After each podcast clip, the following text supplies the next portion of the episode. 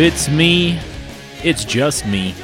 It's that OSFD Superflex dude here with some standard operating procedures for week eight of the NFL and fantasy seasons, and I'm on a solo mission here. So, kind of a good news, bad news proposition for you for this week's SOPs. On one hand, this should be fairly quick, fairly concise. On the other hand, though, you don't have uh, anybody to uh, to push back on anything that I say. You don't have any contradicting opinions. Um, it's uh, it's it's just me. It's just that old SFD getting to say whatever the hell I want. So we're gonna miss swags this week for that reason, uh, among others, of course. But he'll be back next week, no doubt. Just uh, conflicting schedules. So you get me. Here we go. Make sure these players are rostered in your Superflex leagues. I'm going to give you one from every position, and I think that's going to be the goal uh, going forward. So, at quarterback, Bailey Zappe, who so Mac Jones comes back from an injury, starts the game against the Chicago Bears on Monday night, and uh, in the second quarter is pulled due to ineffectiveness. Bailey Zappe comes in, two touchdowns later the Patriots actually had the lead for a minute, and then uh, you know from there, I mean, nothing else was accomplished, but far more effective offensively with Bailey Zappe at uh, at quarterback. And we kind of talked about this last week the possibility of a quarterback controversy in New England. And I just think that we're getting closer and closer to that. This might not even be a controversy much longer. This might just be Bailey Zappe's job. So Mac Jones uh, is a, a, little bit of a not quite. We're not quite dropping Mac Jones just yet. I think that you still, eh, you know, I think you probably still want to hold on to both guys for the moment, but it sure looks like it's trending towards Bailey Zappe taking that job completely. Isaiah Pacheco, I think that if he wasn't already rostered in your league, the second that Ian Rapoport reported that Isaiah Pacheco is taking over as the feature back, the lead back, the starter, quote unquote, in Kansas City. I think somebody probably ran to your waivers and picked up Isaiah Pacheco if he was there. So, very unlikely that he's available, but just make sure. Make sure that he's on a roster. And if he's not, put him on yours. He should already be on yours, though. Uh, this has been an Isaiah Pacheco podcast for for the last several months, so uh, yeah, it it's it's been part of our analysis here to uh, get Isaiah Pacheco on your rosters. George Pickens a wide receiver, and again, most likely rostered just in those shallower redraft leagues. Just make sure that he's on a roster somewhere he's just kind of stepping up more and more, taking on a bigger uh, a bigger role for the Pittsburgh Steelers. And at this point, especially with uh, Kenny Pickett at quarterback, George Pickens seems to be the preferred target, even over Diontae Johnson at this point. So George Pickens is a guy that you definitely want uh, on uh, in your in your lineup if he happens to still be available. And then finally, Mike Gesicki, somebody that was left for dead. I believe we even had him on a uh, an episode of the SOPs as a drop candidate at one point, but now you're kind of getting. Uh, you, you know, we're we're starting to get tight end one type of volume from Mike Gesicki, which is a pretty big deal. Now, the the one thing that doesn't change is our analysis over the last few weeks has been pretty staunchly opposed to uh, prioritizing tight end. Like the idea that you can fix the tight end position, the idea that you can find a tight end who is just going to completely solve all of your problems at tight end it, it, who's not named Travis Kelce or Mark Andrews. You know, it just it it doesn't really seem to exist, and it's kind of not worth chasing. But I mean, if if that's kind of what you're looking for, if you don't want to play the streamer game, uh, which is you know which is really kind of what we're advocating for on this show, for the most part. Still going to give you options. And Mike Gesicki right now is looks like one of those guys who could be uh, pretty constantly, pretty frequently involved for the Miami Dolphins. Now you get Tua back. You've got that offense functioning at you know at, at uh, optimal levels now, and uh, that includes Mike Gesicki getting seven targets, um, third best on the team, I believe, second or third uh, for the week. So, you know, it, it, it if he's going to be the third option after Tyreek Hill and Jaylen Waddle in a very good offense led by a very good young quarterback in Tua, you know, that's that's that's where you might might be able to you know, to find a way here with Mike Gesicki to just set it and forget it at tight end. I still wouldn't count on it, but you can take a shot with him and say, you know what, if if he plays well, and he's got a great matchup this week uh, against the uh, fourth best, fourth or fifth, fifth best, uh, the fifth best matchup possible for a tight end. So it's it, there's there's a lot to like about Mike Gesicki for the week. Give him a shot for the week.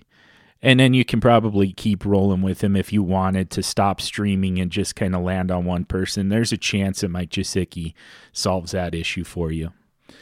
All right, on to waiver priorities for the week. Some players to prioritize on waivers. And again, just kind of broken down by position, and then we'll talk a little bit about priorities. But at quarterback, let's start with two guys just named starter. Uh, first of all, PJ Walker for Carolina, not a huge surprise. Really played pretty well in the upset victory over Tampa Bay.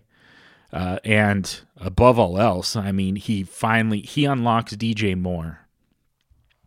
Uh, and I mean, to get the win over Tom Brady, get the win in a division, um, you know, against uh, you know a team that just won the Super Bowl two seasons ago um, and do that without Christian McCaffrey. You just traded him away.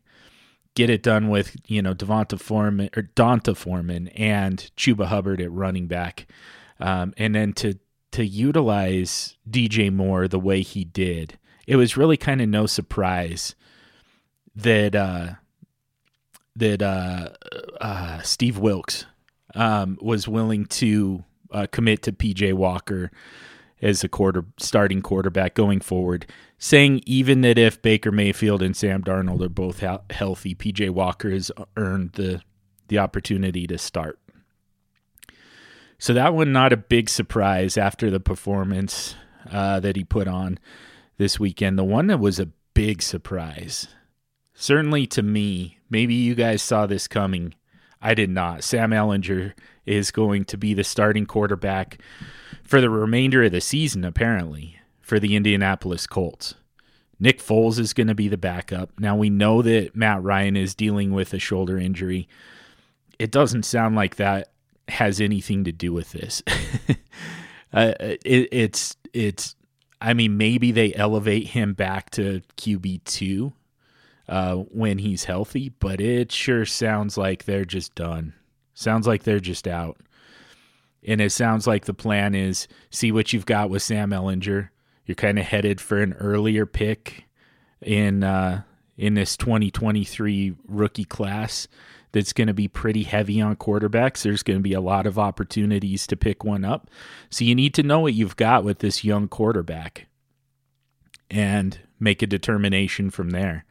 Are we going to go with him as our, you know, our seventh starter in seven seasons, eighth starter in eight seasons, whatever it is, or uh, are we moving on to yet another uh, rookie quarterback and hopefully just get this thing solved once and for all? So it's it's it's a very uh, very very forward thinking strategy by the Indianapolis Colts, and it's not one that we're used to seeing NFL coaching staffs make. So that's what made that one very surprising. But to me, Sam Ehlinger is, is actually probably the higher priority over PJ Walker for a number of reasons.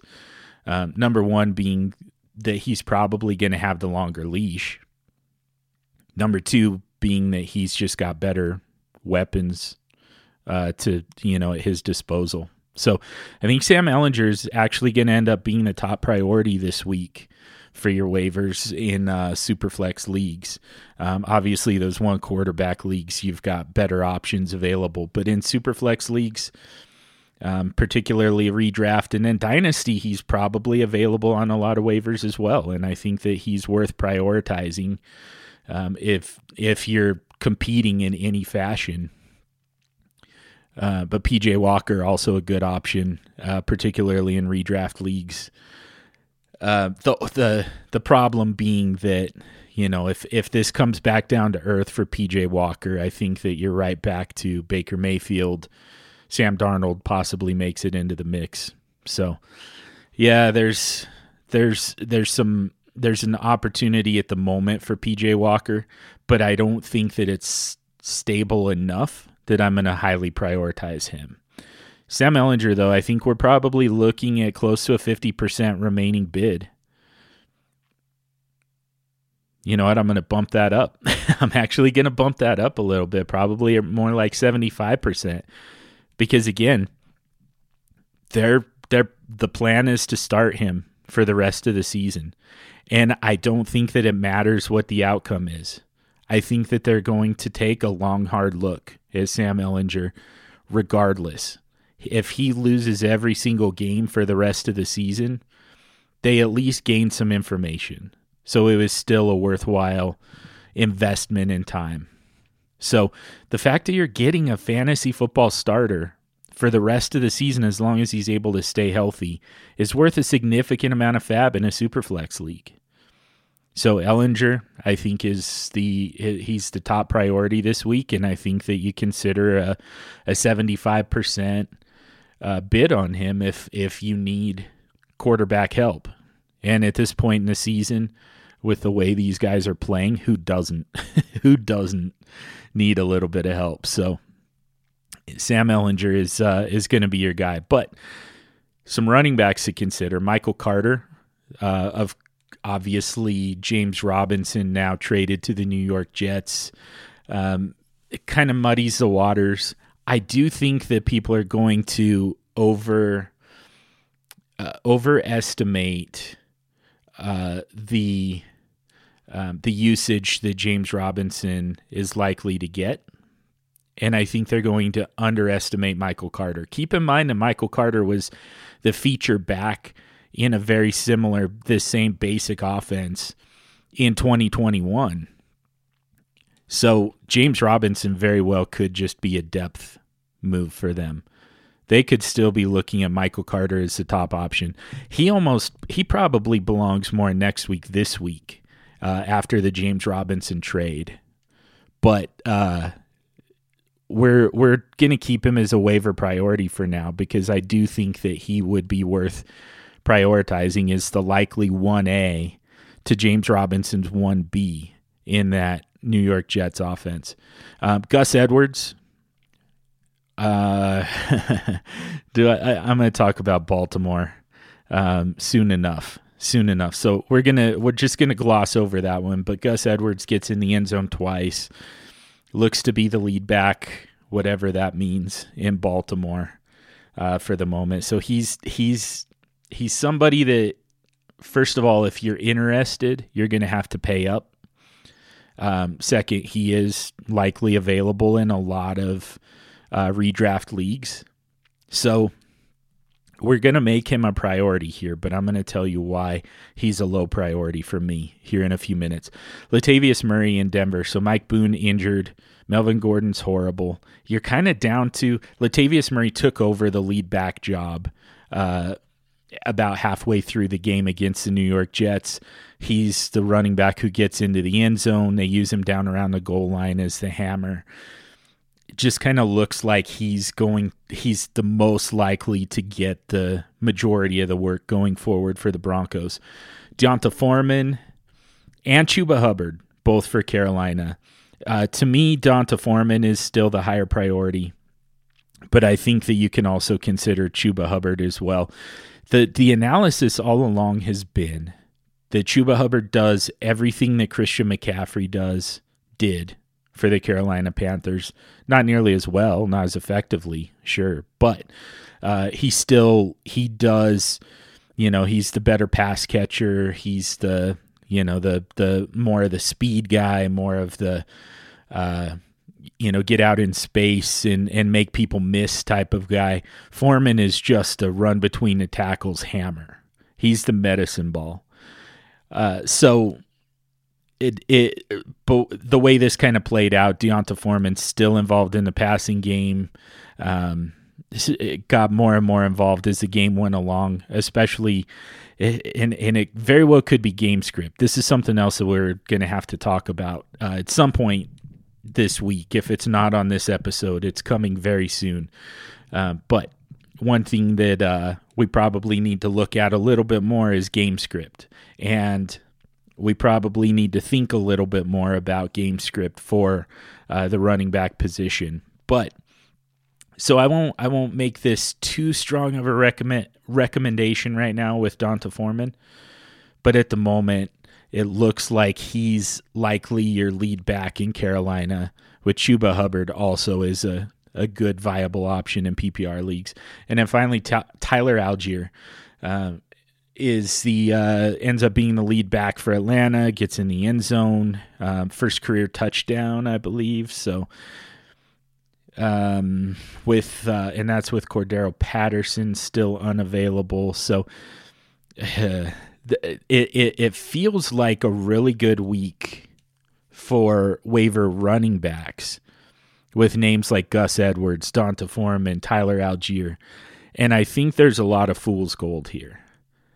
Last week, we just really didn't have very many names at any position particularly at running back, though. I think we only had one name, and it was a guy who ended up being a, a cut candidate when we found out it was Deon Jackson. When we found out that Jonathan Taylor was healthy, going to start the game for the Colts, all of a sudden, you know, Deon Jackson is is at the very end of your bench and uh, eligible to be cut.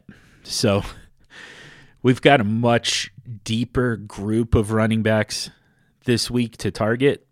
But to me, I think that there's a lot here that you want to be very careful about. I think there's a lot of minefield here. Uh, I think there's several landmines. Um, and like I said, we'll talk about Baltimore here in a second. When we get to next week, this week, I'm going to talk more about Gus Edwards.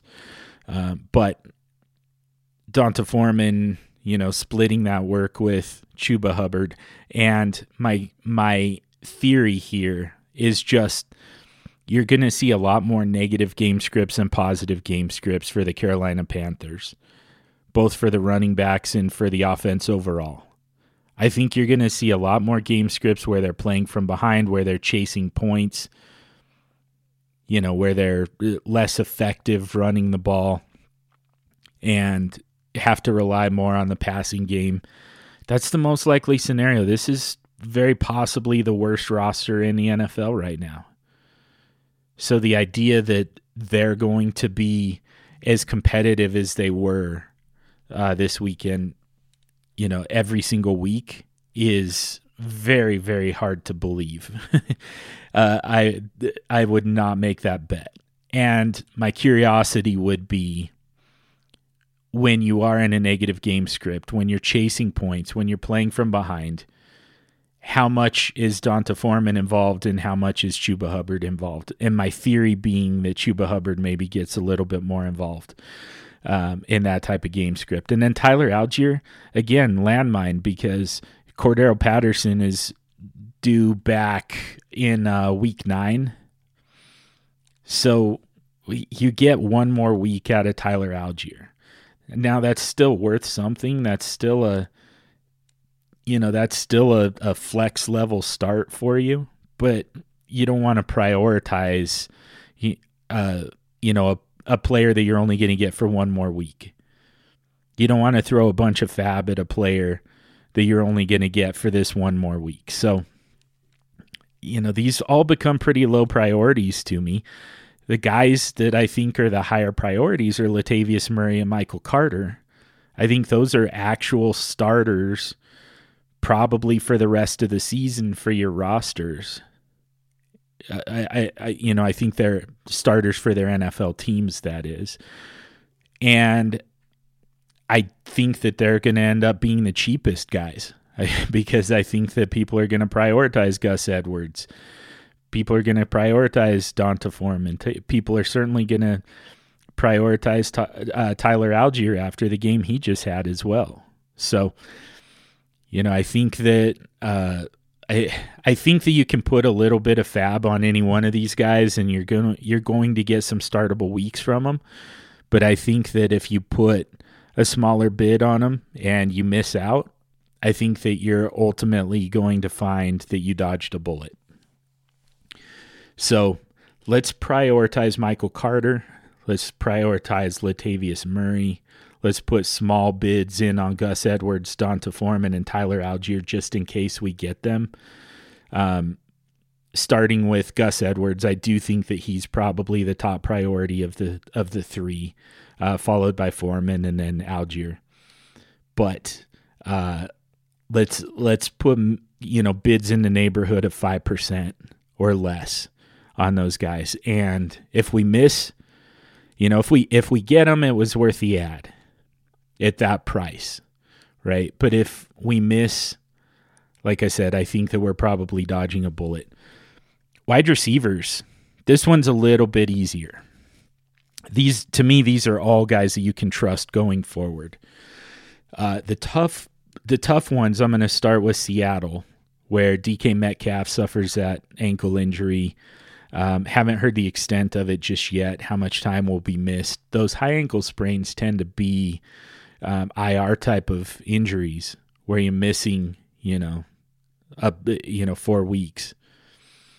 So if that's what we're, if that's where we're headed with uh, with DK Metcalf, then all of a sudden Dee Eskridge and Marquise Goodwin both very usable. Dee Eskridge end up being the uh, the second uh, second most snaps, second most routes behind Tyler Lockett for the game, and uh, most uh, second most targeted, I believe too. But Marquise Goodwin very involved, gets in the end zone, and actually is the better, you know, big body option um, kind of a better comp to DK Metcalf and better replacement for DK Metcalf. So I think both guys are are viable ads, particularly in deeper leagues, dynasty leagues. I think both of those guys are good ads for you. Um, I don't, I, I wouldn't necessarily prioritize one over the other. Um, I mean, gun to my head, I guess it would be Marquise Goodwin. I think would be the guy that I would, uh, I would prioritize some easier ones to figure out though. DeAndre Carter. Let's start with him. He ends up being uh, the he runs the most routes, gets the most snaps, um, and then Mike Williams goes out with an injury that looks like it's going to result in multiple missed weeks as well.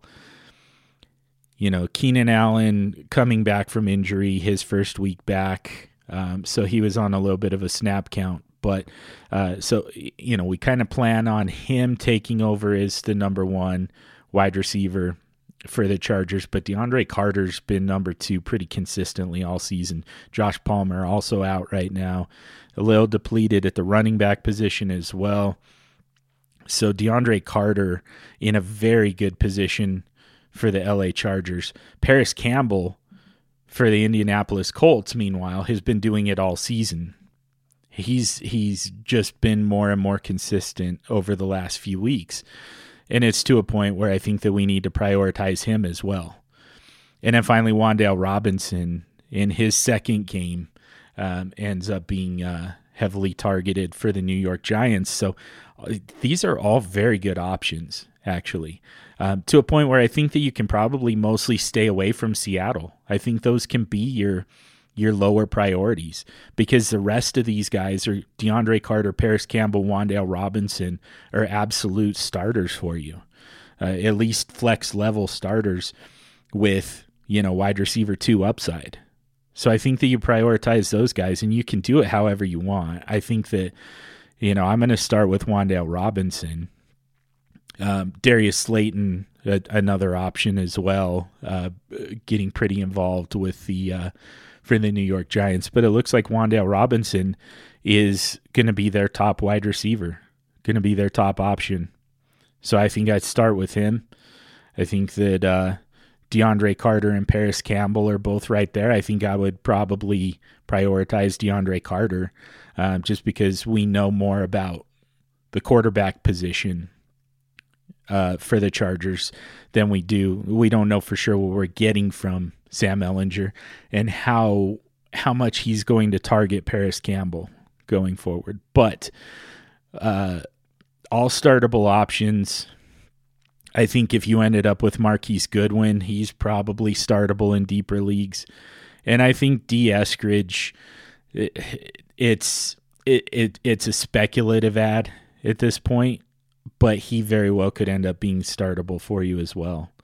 So the the running backs are tough. The wide receivers are it's a it's a very good week for wide receivers off of waivers.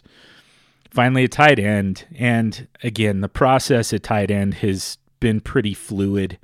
We've really kind of settled into all right. Here's some guys who you could pick up on waivers, and with you know with the the potential that they kind of take over that job for you. We're kind of look it's kind of looking that way with Greg Dulcich, for instance. Like he might be a set it and forget it tight end for the rest of the season. Um, and so we're going to continue to give you guys like that who you could potentially, you know, they at least have the the potential to give you enough of a floor that you just set it and forget it rather than streaming. But honestly, the the guys that we talk about in next week, this week, it's generally going to be streamers. And those are the players that uh, are going to give you much more upside on a weekly basis. If you've got the stomach for streaming, I would just ignore these names and wait for next week, this week, and look at those guys instead. But if you do want to just find a tight end who's going to fix that position for you and allow you to set it and forget it, Harrison Bryant is a possibility from Cleveland with David Njoku going on IR for the next uh, four weeks. Harrison Bryant becomes the uh, the the primary tight end for Cleveland. Cade Otton for Tampa Bay has he's kind of been there for a while now with Cameron Brate in and out of the lineup. Juwan Johnson um, is going to be heavily targeted. Uh, he's going to be a, a, waiver priority for a lot of people after the two touchdown performance. Um, he did, and and he did have a. Uh, uh, we had him on next week. This week, uh, going into week seven, um, again because of the streaming possibility. Well, he gets another good matchup this week and um, so you know you could if if you did pick him up as a streamer going into week seven, I think that you can stick with him in week eight. And then finally, Brevin Jordan returns from injury, um, leads the tight ends for the uh, the Texans in snaps, routes, and targets. That could be a team that's looking at some changes heading into the trade deadline as well. So Brevin Jordan is a there, there's a possibility that he comes back and takes over that job to a point where you can trust him on a weekly basis. If that's how you choose to play the game, that is. but for those who want to stream, let's go to next week, this week, and I'll work backwards, starting from the tight ends some streaming options. So the first one is Daniel Bellinger, and there's a big time asterisk here. He gets that uh, that orbital bone um, injury that very well could keep him out for at least a week. Uh, and and we're just not totally sure yet, so we kind of have to monitor that for the time being. But the nice thing is, again, next week, this week, meaning these are players that are not likely to be picked up off of waivers. And then you can wait and pick them up as a free agent. So you can wait and get the information on Daniel Bellinger. If he ends up playing, he's got the absolute best matchup for a tight end this week at Seattle. Irv Smith gets a second best matchup uh, at home against Arizona, um, which is a team that Juwan Johnson just scored two touchdowns against, by the way. So, and then Ian Thomas gets the third best matchup um, at Atlanta.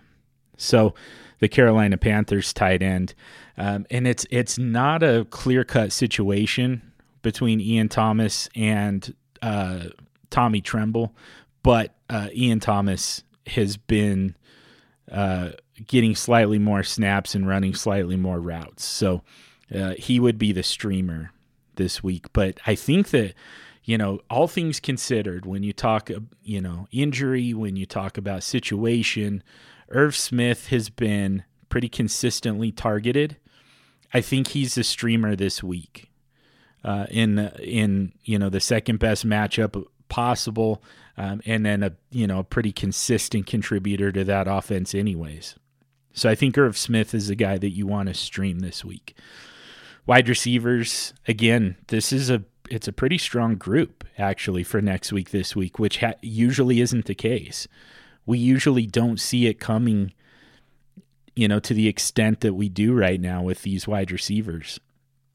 But Trent Sherfield has essentially taken over the third wide receiver role for the Miami Dolphins. Um, Cedric Wilson at this point is just kind of a, a non factor. Trent Sherfield is basically locked that up. And like I said earlier with Mike Gesicki, now you've got an, a Miami offense with Tua back at quarterback and you're operating at full strength. So Trent Sherfield, deeper leagues, is going to be a, a flex level starter for you uh, in, uh, in the better matchups.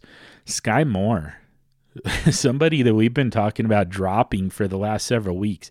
Kansas City's finally kind of wor- working him in, trying to get him more involved, and it's come at the. Uh, it, it's it's been Mecole Hardman whose workload has been uh, sacrificed um, to make more room for Skyy Moore, but they're trying to work Skyy Moore back in. He hasn't done anything just yet, but their their goal is to have him and Isaiah Pacheco take on a much bigger role for this offense going forward. And I think now's the time to buy in before it actually happens. And then uh, finally, Braxton Berrios is the other wide receiver, New York Jets. So you Elijah Moore seems to be on his way out. Corey Davis with a knee injury um, doesn't sound too serious, but could at least limit his abilities on the field, if not keep him out and obviously Breece Hall goes down with an injury, and all of a sudden, you know, with the with the torn ACL out for the season, uh, that is, and all of a sudden, this New York Jets offense is really kind of lacking some firepower. And the way they chose to try and manufacture it, try and make up for it, was getting Braxton Berrios the ball close to the line of scrimmage. He even got two carries on jet sweeps. And this is how they've always used Braxton Berrios. But it's going to be a little bit more of a priority for them uh, to use him and and keep him involved, get the ball in his hands. Plus, just the fact that they're trying to, they're still trying to win with power football. Again, you know, high percentage, uh, high percentage throws close to the line of scrimmage. This is all Braxton Berrios territory. Get it, get him the ball in space. Let him make people miss. Let him uh, you know, open up the speed. So Braxton Berrios, I think, is going to be a, a, a, a, very heavily involved piece of this offense going forward. At running back, we still have Ty Johnson on here, um, although it looks like he's probably going to be the third running back for the New York Jets. Not necessarily even going to be active most weeks, but uh, in one injury to either Michael Carter and James Robinson, and all of a sudden Ty Johnson is right back involved. Um, Marlon Mack recently signed by Denver, t- kind of talked about what they're dealing with, with Mike Boone now injured. Melvin Gordon is a trade candidate for them, might even be cut.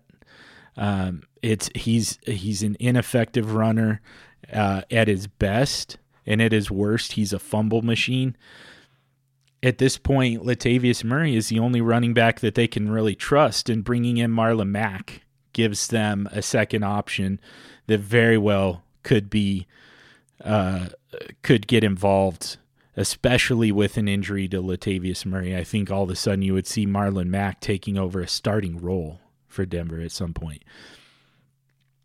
Um, Ameer Abdullah and Zamir White both, and this is purely, purely like uh, you know whether you buy into handcuffing your own running back, you want those guys on your roster in case Josh Jacobs were to go down, or if you're into handcuffing other people's running backs, go get either one of these guys, if not both, and uh, just be prepared for a Josh Jacobs injury. I'm not saying he's going to get injured. I'm just saying with the uh, the amount of fantasy production that Josh Jacobs is providing right now, you want to be able to at least pick up a piece of that if he were to go down. And now would now would be the time to start uh, to add those guys and um, and get ready. You got that early bye week uh, to start the season for uh, for Josh Jacobs. You get that uh, that week six bye and now he's supposed to play 12 straight games without an injury at the most dangerous position, the most the at the running back position where uh, we see the most injuries and the most devastating injuries. It's a little bit of a house of cards, is all I'm saying. I uh, I I'm just um, just preparing for the worst, hoping for the best with Josh Jacobs. And then finally, Baltimore running backs Justice Hill and Kenyon Drake. All right, let's talk about those guys and Gus Edwards. Talk about all of them together.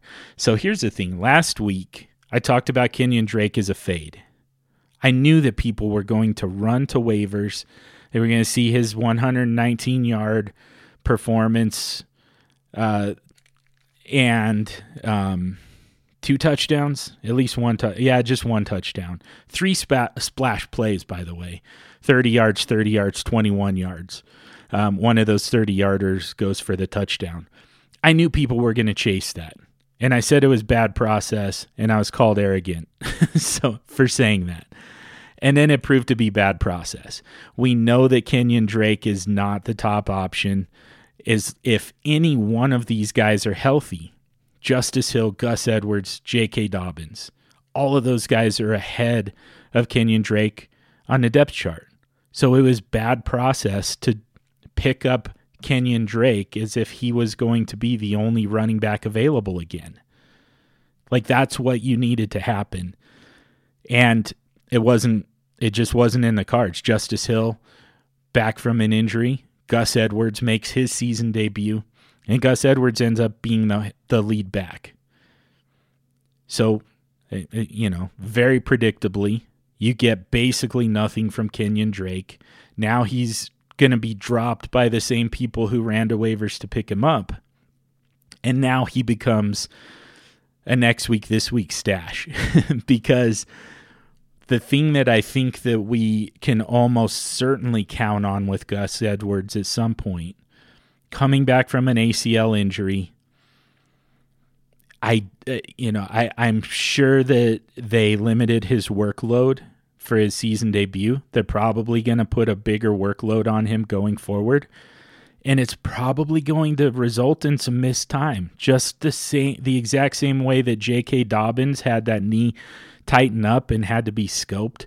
Something like that is coming for Gus Edwards. It's it's just way too difficult for a running back to come back within a year and avoid injury, you know, while they're still kind of testing and trying to develop some uh, some security in the, the stability of that repaired knee, that surgically repaired knee. That's coming for Gus Edwards, unfortunately. And when that happens, Justice Hill is is their top option. Maybe J.K. Dobbins is back by then. Maybe he's not. Maybe you get kind of this this rotation. Um, they kind of take turns between Dobbins and Edwards. One of one of them's injured, the other one's active, and then when the other one comes back, then the other one gets injured. Maybe it's some type of of you know, cycle like that, Justice Hill is still going to be certainly the passing downs back and probably the the higher priority on early downs as well. But if both Gus Edwards and J.K. Dobbins were out, were to miss time at the same time um, with those compensatory knee injuries, compensatory injuries to the ACL, that is, Kenyon Drake becomes your most likely your early downs back. And that's where those 119 yard touch, you know, single touchdown performances come from. It it requires injuries to at least two of these guys. But you've got two guys in Gus Edwards and J.K. Dobbins who are more who who have a higher likelihood of missing time due to injury. So now's the time to stash those guys, especially in deeper dynasty leagues. Uh, you you stash Justice Hill, you you stash Kenyon Drake because you know there's the most likely scenario is at some point they're going to have that role. What you don't want to do is react when they have a you know when Kenyon Drake has that type of game. We don't want to chase that. We want to get ahead of that. We want to have him on roster when that happens so that we can take advantage of because you're not going to get him in your lineup.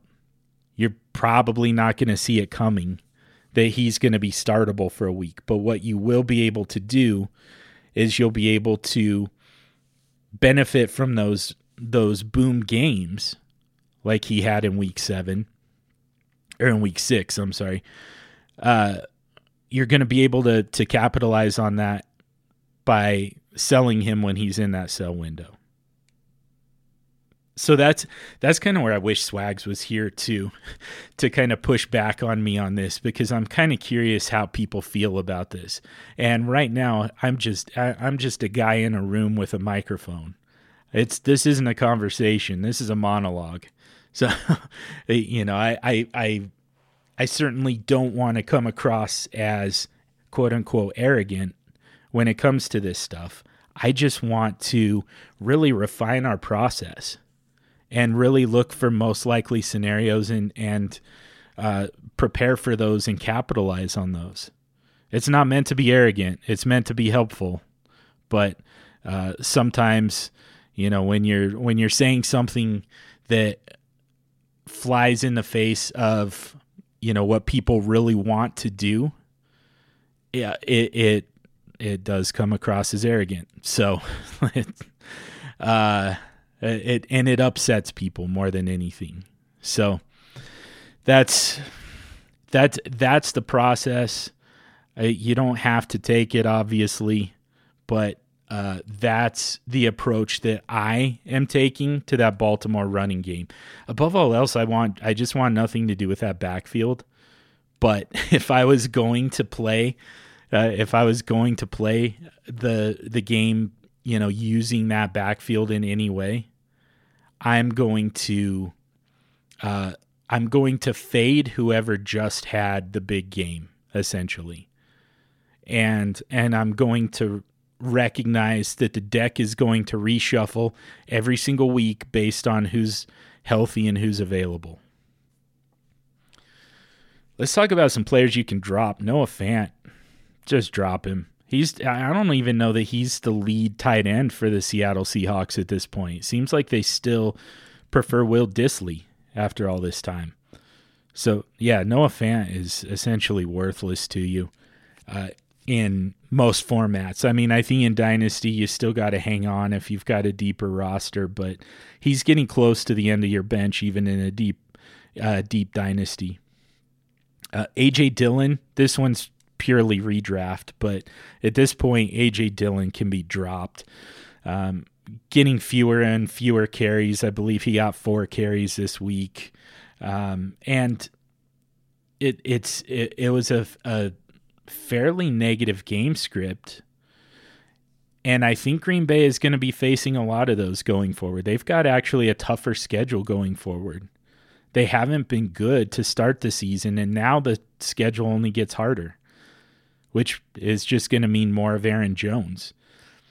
It, and it's going to be less effective Aaron Jones as well, but he's the one who's involved in the passing game, and they're going to be in a lot of heavy passing game scripts. And then finally, AJ Green, healthy and active. As this Arizona offense gets healthier, uh, they're less likely to use AJ Green. It seems like they're going to try and work in Robbie Anderson as the outside receiver. Kind of mixed Hopkins, DeAndre Hopkins, and Rondale Moore around going back and forth between outside and the slot. Um, I think that you're going to see that stabilize. You get Hollywood Brown back in about a month.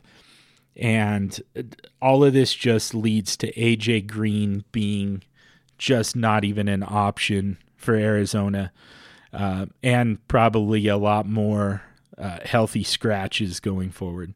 Some players to fade. Sorry to uh, my guy Art Houston here, but Rashid Shaheed, uh, another long touchdown. I'm fa- but I'm I'm I'm fading the the workload.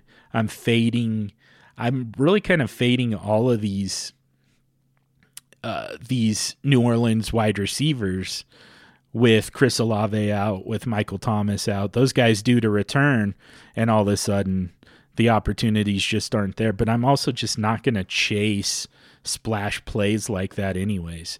Uh, Tyler Boyd, two touchdowns. I mean, this one seems pretty easy and pretty obvious. Like he's going to be available on a lot of waivers, especially in redraft leagues. Just don't even just leave him there. That's where he belongs. You know, how how often are we going to see that type of opportunity available to Tyler Boyd when you've got Ja'Marr Chase and Tee Higgins? I just yeah, it's it's it's a very good. I mean, I you're probably in a sell window like you know technically in a sell window if you already had Tyler Boyd like in a dynasty league. The thing about those sell windows is if everybody sees it, if everybody knows it, and if everybody's on the same process because it's so obvious, then it doesn't it's not really a sell window, right? Like everybody knows that Tyler Boyd is a sell high after a two touchdown performance, which means you're probably not actually going to be able to sell him high. So just like you're not you're probably not going to be able to buy low on Breece Hall right now in a dynasty league. Just because everybody sees it coming. That's the exact reason that it's not going to work. Um, and then finally, bailing on the season now is a fade for me. Now, I think that there are indicators those indicators were probably there all along. If you weren't scoring many points to start the season, but you were still winning games by small margins against bad teams, you know, I think that that's it, that's something to consider. It, you could consider the strategy of bailing on the season, tanking, trying to get a higher draft pick. It's just going to be a lot harder to do it now we talked all off season here on the Super Show about the the very viable and likely optimal uh, strategy of guiding your team to the bottom. Tank, get the top overall pick. That draft pick is going to be worth quite a bit more. Plus, you've got better players, more foundational players coming in 2023 than what we saw in 2022 particularly at the quarterback position, which is just all time dreadful right now. And you've got, you know, you've got several college quarterbacks who are going to be eligible for the NFL draft. There were a lot of reasons to do it, but you really had to start before the season started. You really had to commit then. So if you do it now because of injuries, you lost Breece Hall, you lost DK Metcalf, you lost Mike Williams you know you've you've lost Javonte Williams at some point. You know you've you're you're starting to lose some of these guys to injuries, and now you're looking at just saying, "All right, I'm out." You know, let me just get out of the way of everybody else. There's not a whole lot to be gained because there are teams who have been t- that have been tanking from the beginning, who are f- way way ahead of you in the rebuild process now. So at this point, to me you know, just because you lost a player or two, if you were scoring points uh, previously. I think that you just got to stick with it. I think you you maybe even take advantage of the fact that some of the teams in your league are going to be dropping out. They're going to be waving the white flag. Go buy some usable players from them. Get some of the win now players from them. Go get Saquon Barkley and Josh Jacobs. You know, get Jonathan Taylor, buy low on him. Actually, I've got a few buys and holds for you that we can talk about in a minute. But uh, you know, players that can potentially help you uh, get to the playoffs, and then there's I, I, there there isn't a clear cut path right now to winning a fantasy championship in 2022. Now, I mean, if you've got Patrick Mahomes and Josh Allen, you're probably in the most favorable position right now. But I think that uh, just generally speaking, it's not like there's you know one one player or even one group of players who are just unbeatable right at the moment. I think there's still a lot of ways to get this done. And if your team is, if your league has turned into a four team league and everybody else is tanking, everybody else is trying, just trying to rebuild, you know, your odds of getting a championship are a lot greater. And I think that there are a lot more ways to construct this roster the rest of the way to go get it done. So I think there's actually an opportunity right now. There's going to be a lot of people, you know, jumping ship, bailing and and just bailing out and just saying, "All right, I'm done." Like I said, wave the white flag. There's going to be a lot of that this week after all the injuries, and I think that it's going to create a, a the ability to um, to increase your odds of getting a championship done. So I would I would mash the gas if anything.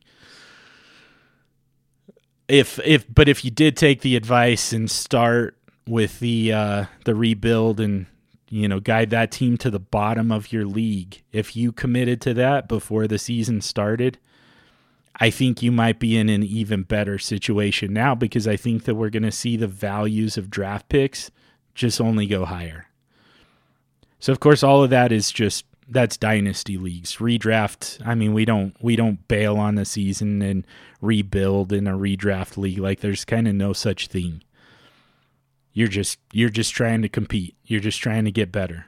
So but in dynasty leagues, I think that there's an opportunity for those who had already committed to a down season and to tanking. And I think that there's an opportunity for those who stick with it and commit to competing and contending. Players you can buy, or if you have them, I would hold them. Um, and again, this is there's there's some this is gonna mainly focus on redraft, but these are some names to consider if you are to try and compete this year for the most part. So Brandin Cooks is actually let me let me get a few of these out there. Brandin Cooks, Kareem Hunt, Jerry Jeudy. Those are three players who we're going to hear a lot about with the trade deadline coming up later this week. Those are all going to be you know targets for contending NFL teams and there could be better situations available to all of those guys. Brandin Cooks, I mean, we're just kind of looking for a little bit of a quarterback upgrade. There's not much of a you know, not not much else that we could ask for from his situation, but we would just like a little bit better quarterback play. Kareem Hunt though has been completely overshadowed by Nick Chubb at this point so far this season. Uh, and Jerry Jeudy, I mean, the the quarterback situation is bad, the offense is bad, the play calling is bad. Um, there's just a lot of ways that we could get an upgrade from Jerry Jeudy. Uh, Rachaad White, not a trade target um, in real life, but very well could be and probably should be in fantasy football as he takes on more and more of a workload. He's getting closer and closer to taking over that job from Leonard Fournette. Drake London, um, certainly in Dynasty and probably in redraft too. Uh, is uh, has has had some very tough matchups the last few weeks, but it lightens up quite a bit for Drake London going forward. And then finally, Jonathan Taylor, um, finally healthy. You know, you bring in the the young quarterback Sam Ehlinger. It likely means a, a more of a commitment to the run. I think that the wide receivers are going to be fine. I think Pittman, Pierce, Campbell, I think those guys are all fine. This is going to be a heavy Jonathan Taylor uh, offense the rest of the season. And then finally, some players you can sell.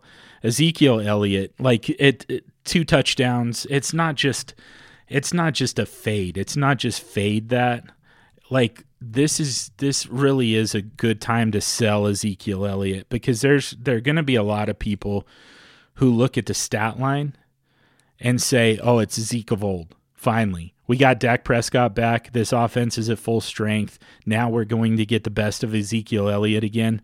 No, that's not that. That's not the case. They're also going to see him hurdling defenders and totally miss the part where old man Elliott jumps over a defender, picks up about, you know, what, 12 yards, 13 yards on the run, and then limps off the field after that. That's that's not he's he's he should not be hurdling defenders anymore. it it just it, it leads to he gets that if he's like me like when I'm walking up the stairs after I do something at all athletic and my my knee is just popping the whole way up sounds like bubble wrap like that's where Ezekiel Elliott's at. I'm older than Ezekiel Elliott, but you know, by a good 10 years or more. But in terms of the life of a running back, the career expectancy of a running back, Ezekiel Elliott is about 60 years old in running back years. So he, he that that move was a difficult one for him. I I, I and and you could just see it at the end of the play when he just gets up limping and raising his hand, get me out of here. I need to come off for a minute, you know? So, yeah, this it was it was a very good matchup against the Detroit Lions. It ended up being a very good game script for the running game. Both guys looked great. Zeke looked great. Tony Pollard looked great. This is a that's the best you're ever going to get from Ezekiel Elliott again. And now would be the time to sell, even if you're not able to get a huge value boost out of him. Right now is basically going to be max value for the rest of Ezekiel Elliott's career. Finally, Deebo Samuel. I'm going to sell, and I love Deebo. It's just you a, a big part of his role for the San Francisco 49ers. A big part of his fantasy production comes from running the football. And now you've got, you know, with Christian McCaffrey in that backfield, those are the type of quality touches that you want to take away from Deebo Samuel and give to Christian McCaffrey. Deebo Samuel in the offseason said that that's what he wanted. He didn't want to run the ball as much. They signed him to the contract and all of a sudden he's fine with it. But the reality is he doesn't want to run the ball. He wants to be a, you know, split out wide and run a route, get the ball, catch the ball downfield type of player. That's what he wants. And now you've got a running back in Christian McCaffrey who takes over, you know, what you were trying to get from Deebo Samuel. You didn't have that before. You didn't have the versatility at running back before especially with Elijah Mitchell out. You really just kind of had straight ahead runners like like Jeff Wilson. You know, but now you get an offensive weapon similar to what you got what you had with Deebo Samuel, but somebody who lines up in the backfield every single play.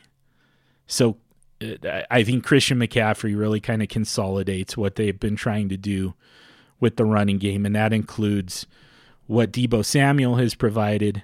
And I think that that means essentially that we see Christian McCaffrey take over the the running duties that Deebo Samuel had before. So there you go. There's your standard operating procedures for week eight.